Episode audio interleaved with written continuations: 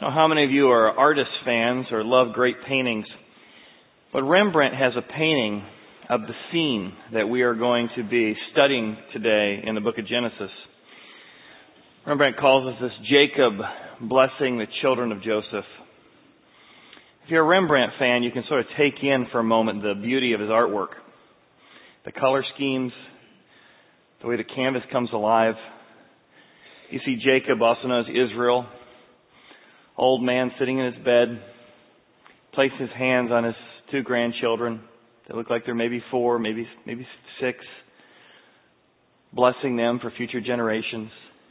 You see Joseph looking over his shoulder, taking in the moment of what his father is doing for his grandkids for the first time. You see Joseph's wife over on our right, his left, looking on, just imagining what life will be like for the kids and what this moment will mean for them.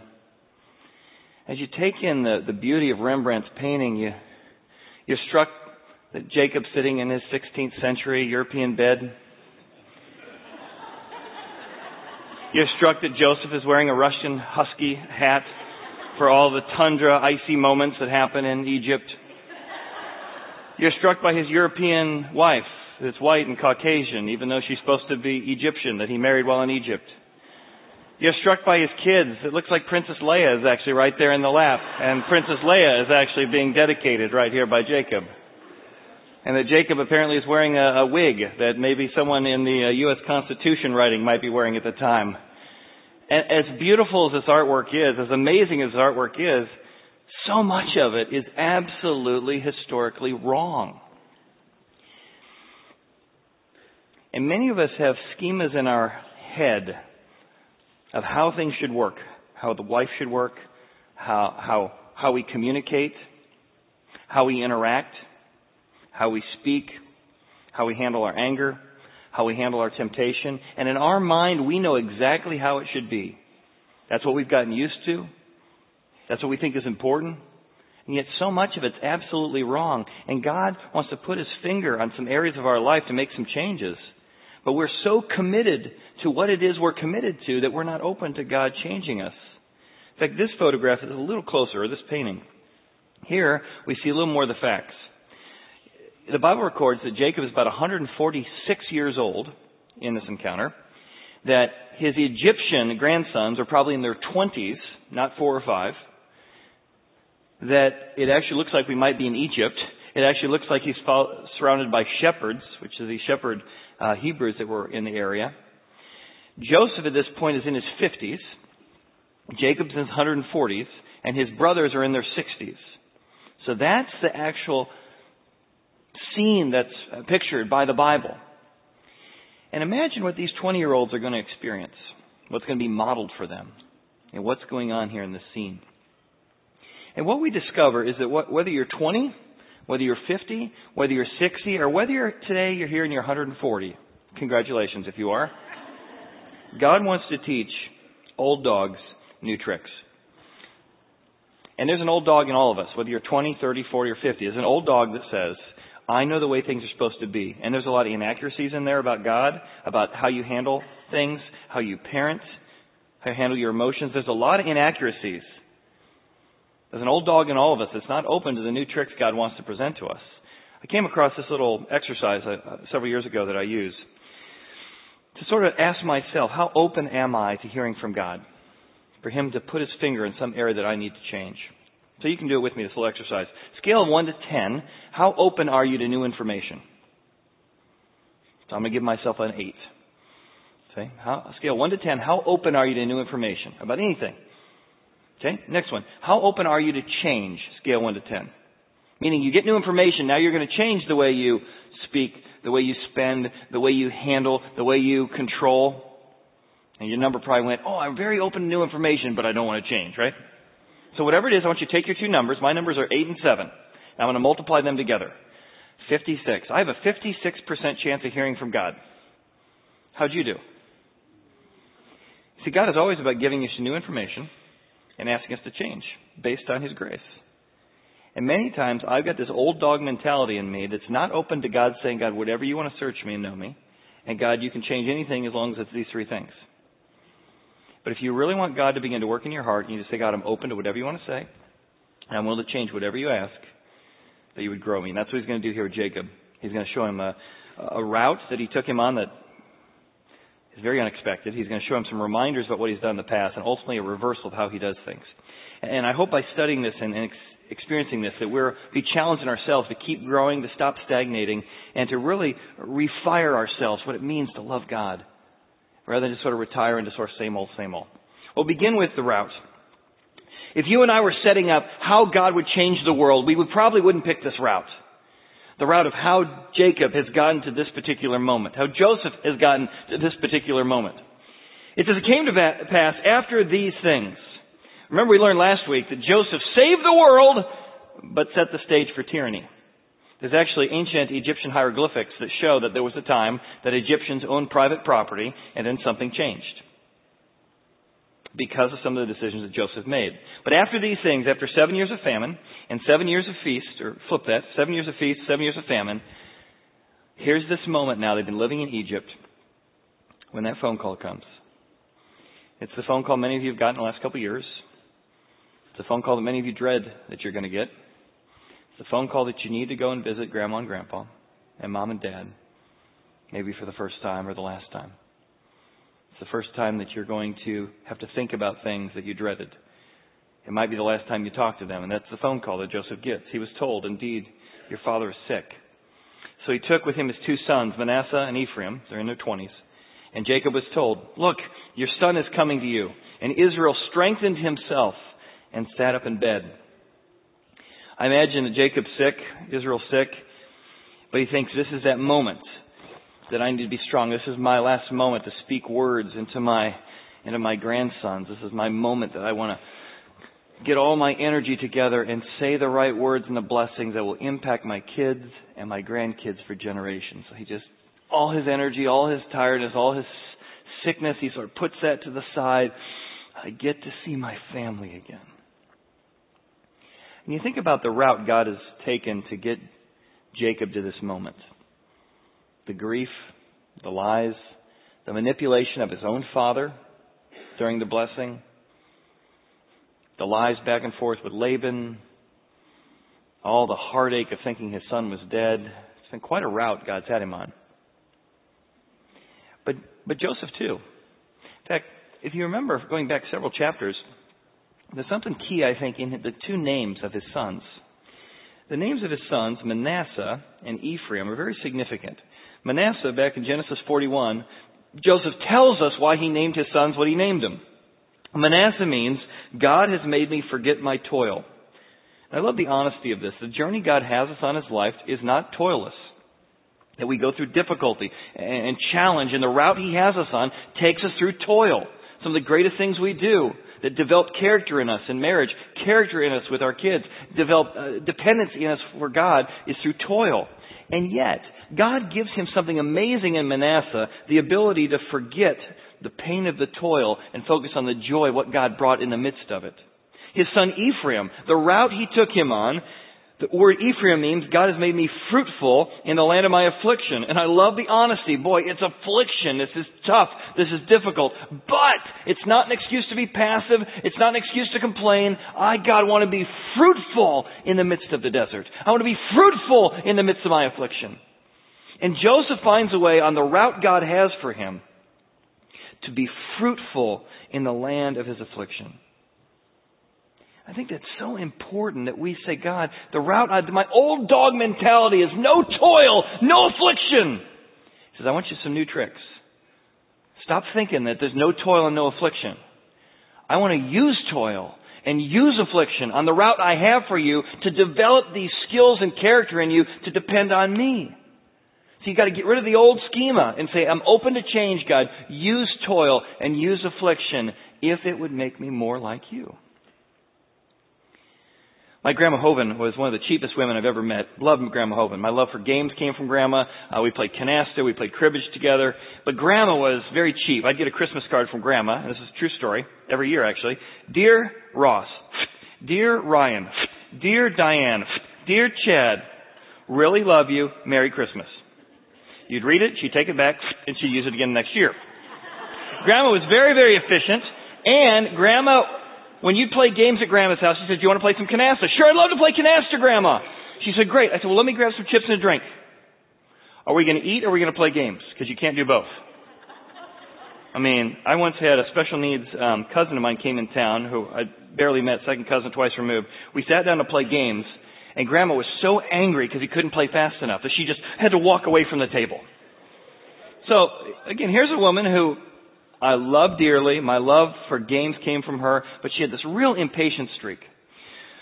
Well, she, because my grandfather passed away and she just loved him, she got put in a nursing home very young. She was in her early 70s, I believe. And I remember coming to visit with her at the nursing home one day. I said, how's things going, Grandma? She says, ah, just bored. I said, well, I heard there's games here. She's like, oh, let me tell you about the games. She said, uh, she said, I, they pushed me in to the bingo hall. I finally get there and I'm waiting to play. It takes 20 minutes to get everybody wheeled into this place. And then I got my card and I'm ready to start pushing and, and the announcer comes up and says, all right, it's good to have everybody here. We're going to play some bingo. Come on, get on with it, get on with it. Uh, the first number is uh, B7. And I marked it, B7. B7. The first number, in case you can't hear me in the back, B7, B7. All right, last call. B7. My grandma's telling the story. Of course we know it's B7. You've said it six times. I've already blooded. I'm ready to go. And finally she's moving on to the second one. All right, our second number is, and somebody calls out from the back, I'm sorry, what was the first one? And she said, that was it. I couldn't take it anymore. I got in my wheelchair and I wheeled myself back and I'm not going back to that place. And oh, we laughed and laughed and laughed. It was so grandma. It also struck me that man, I don't want to be the person that God just keeps trying to, to teach this new tricks to. And, and in my 70s, I've, I've become the same old hardened version of my bad habits. I thought, man, God, I want to be open to new tricks. Teach me new lessons. And yet it also reminded me what I loved about my grandma, the joy she brought into my life. So as God has you on a route, what does He want to teach you? And how do you be open to that so you don't end up sort of a hardened version of your, of your bad habits? Think of these two 20 year olds that are being blessed by Jacob. They have seen this 140 year old bless the Pharaoh of the world. They've seen their father forgive his cousins, I'm sorry, his brothers, their uncles.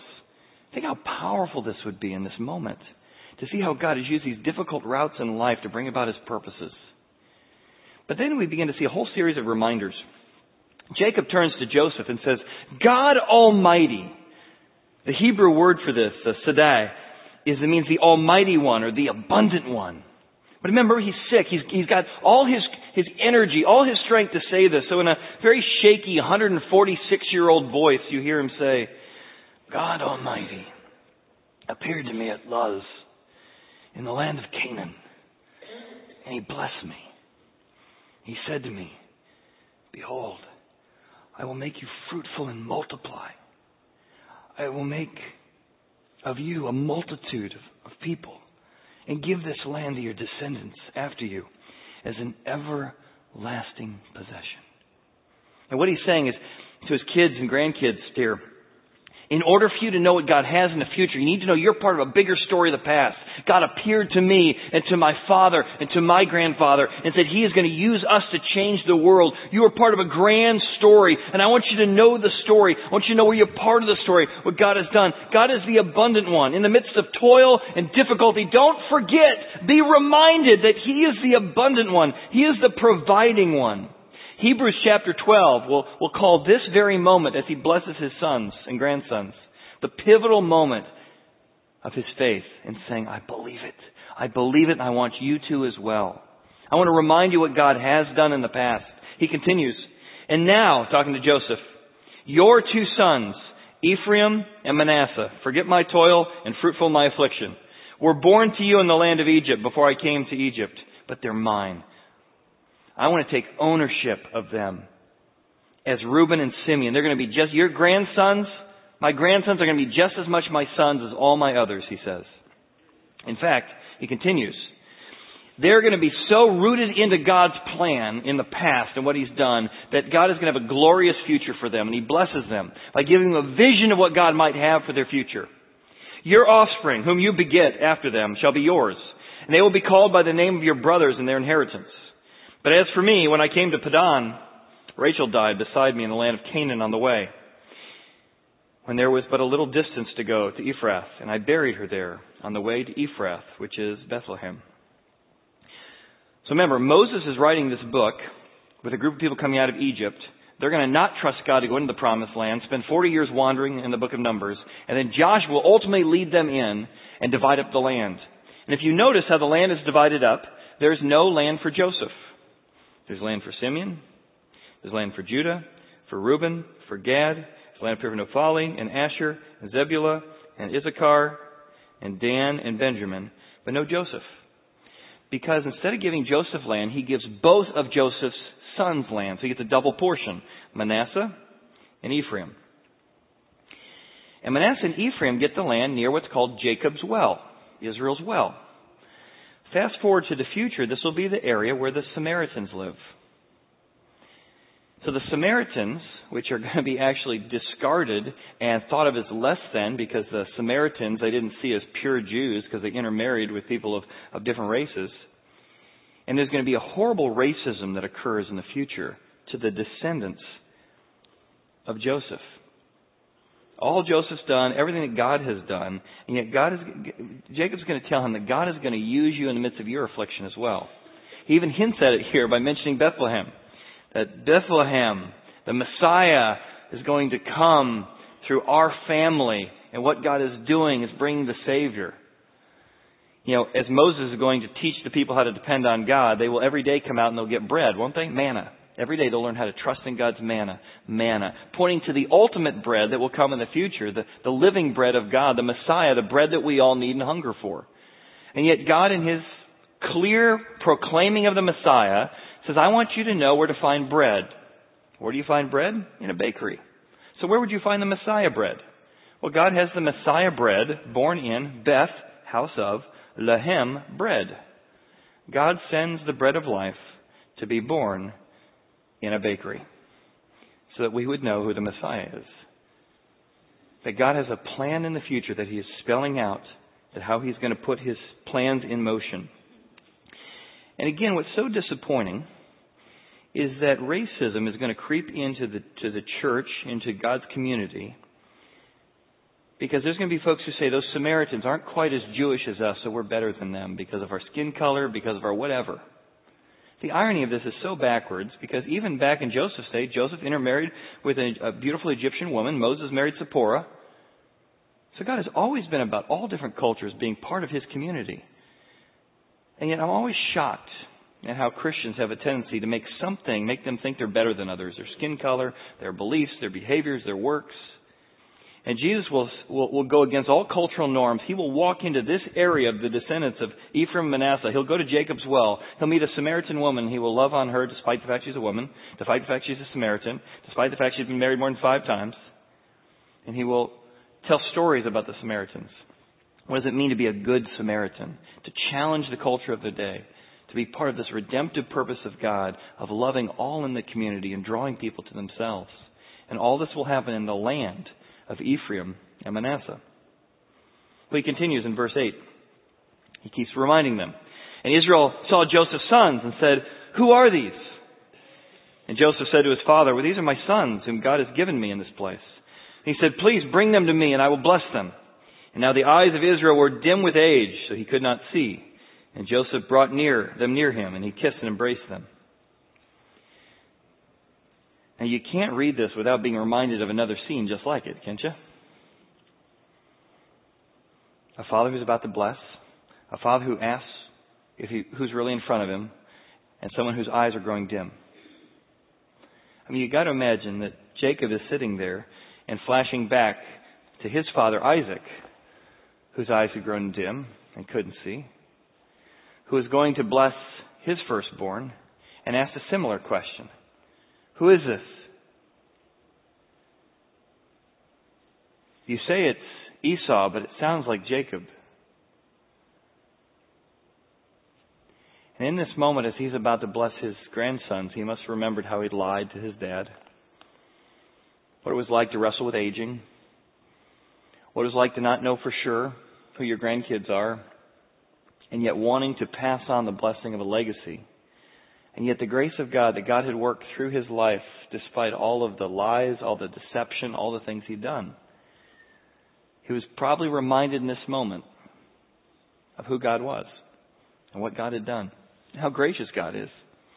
And if you've ever brought your kids or your grandkids to meet someone who's going through Alzheimer's or forgets who they are, this can be pretty startling to have someone you love and care about say, Who are you?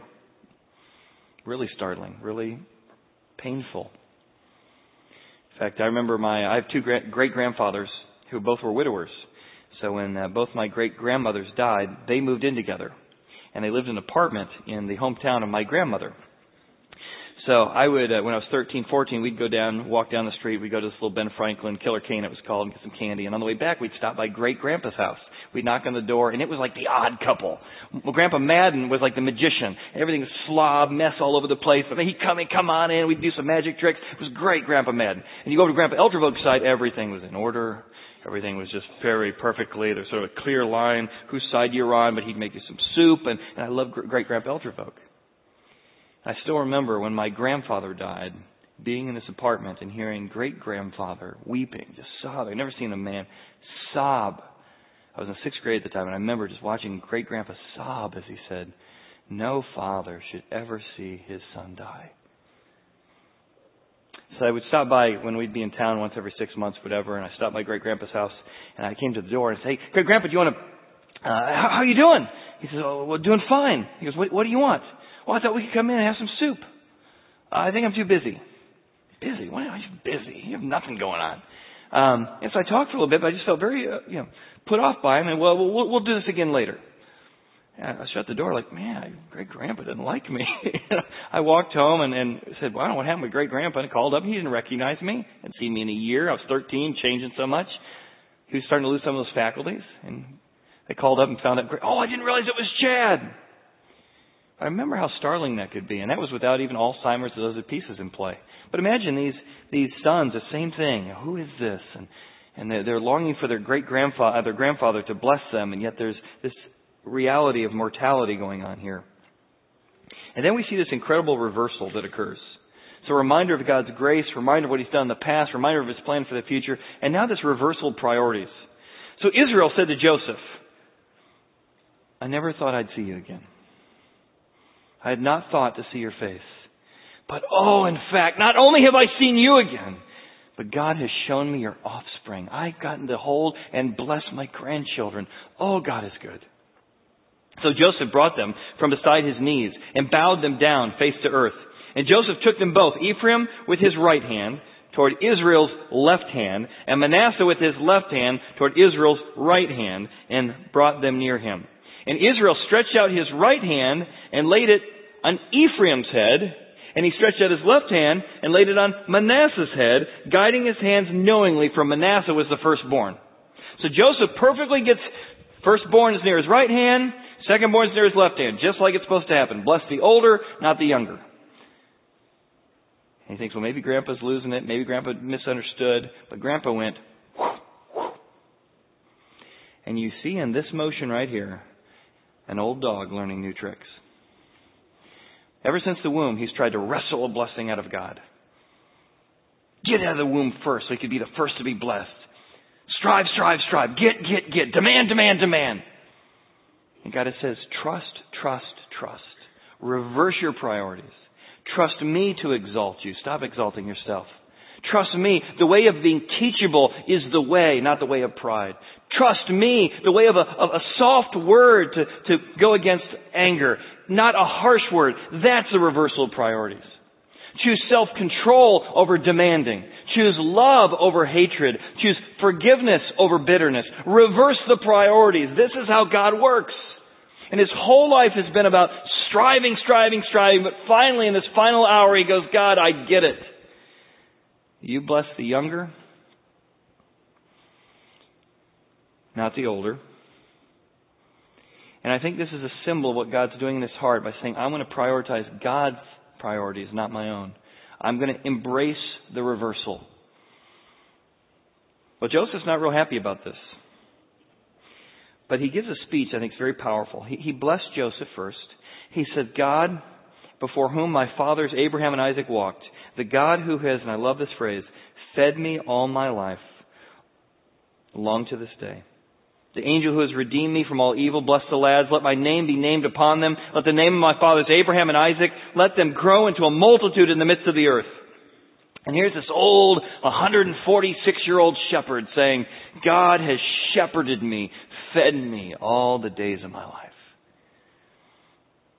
When we were over in uh, Israel a couple of years ago, we got to see shepherds leading their flocks. We got to see them, how they would feed them and how the sheep, as they were following them, would, would listen for the voice of the shepherd. And the, fe- the shepherd would feed them.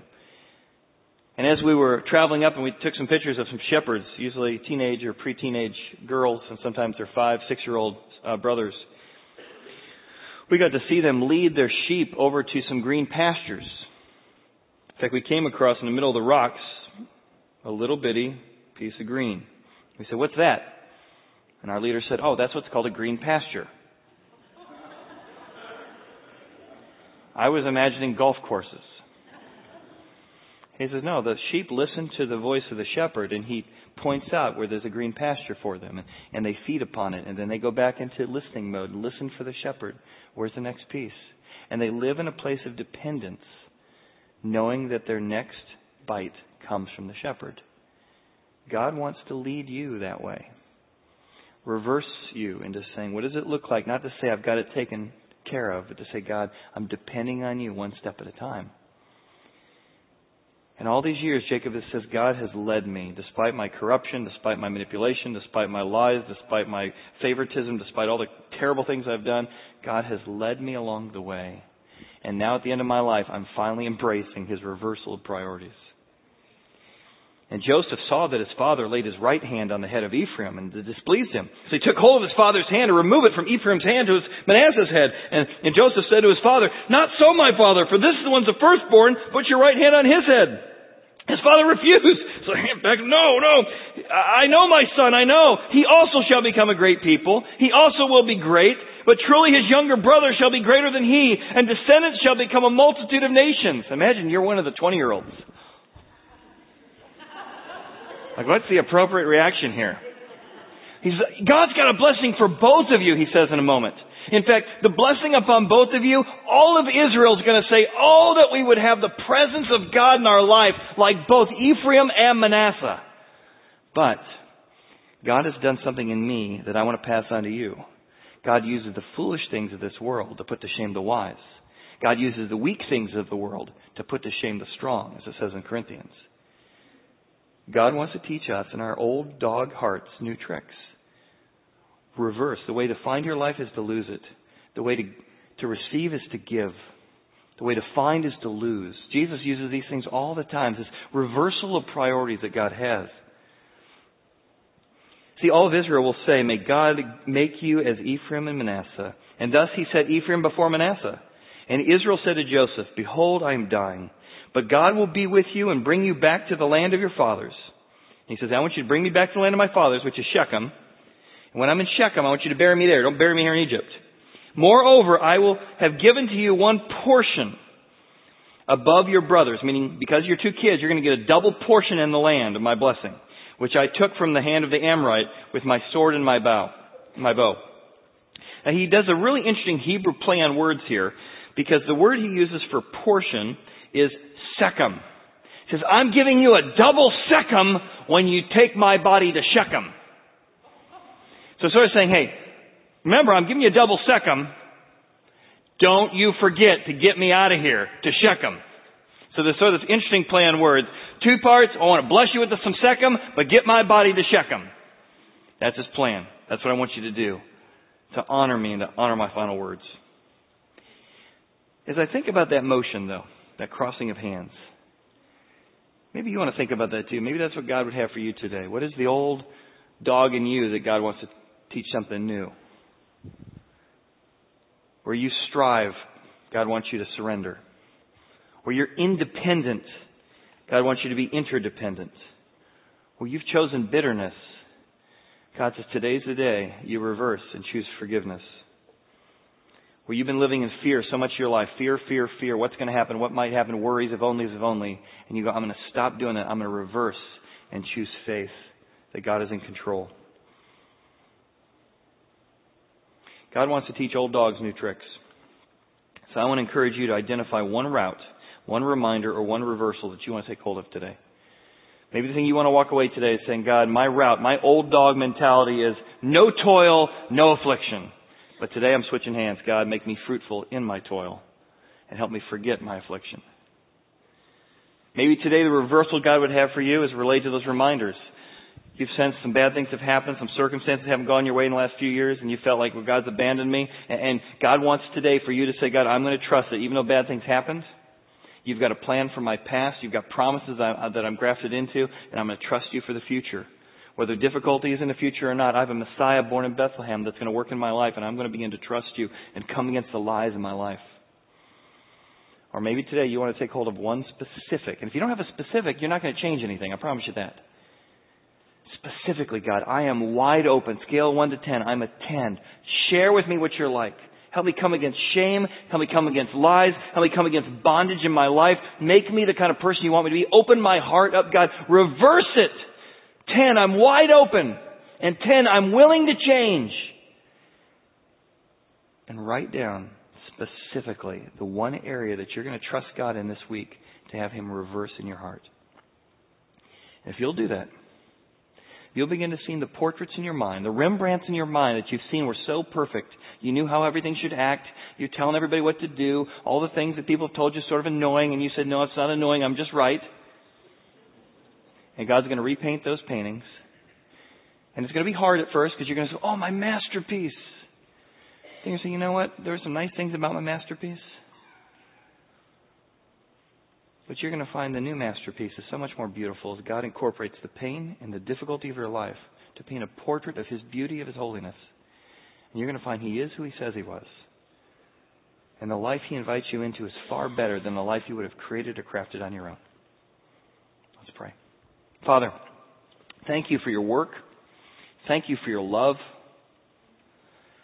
Thank you that you work with old dog hearts and you draw us to yourself through your grace, through your work, through your kindness to lead us and grow us. Do that today, Father. Put your Holy Spirit's finger on a specific area of our life that you want to grow us. That we would be in that nursing home one day. That we would be in hospice one day. And our hearts would be as in love with you as ever on that moment. In Jesus' name, amen. Amen. Well, thanks for being here today. We're going to continue our series next week. If you came prepared to give, there's some offering boxes on the way out. If you're new to Horizon, we'd love to greet you. Third door on your left is a hearth room. Thanks again.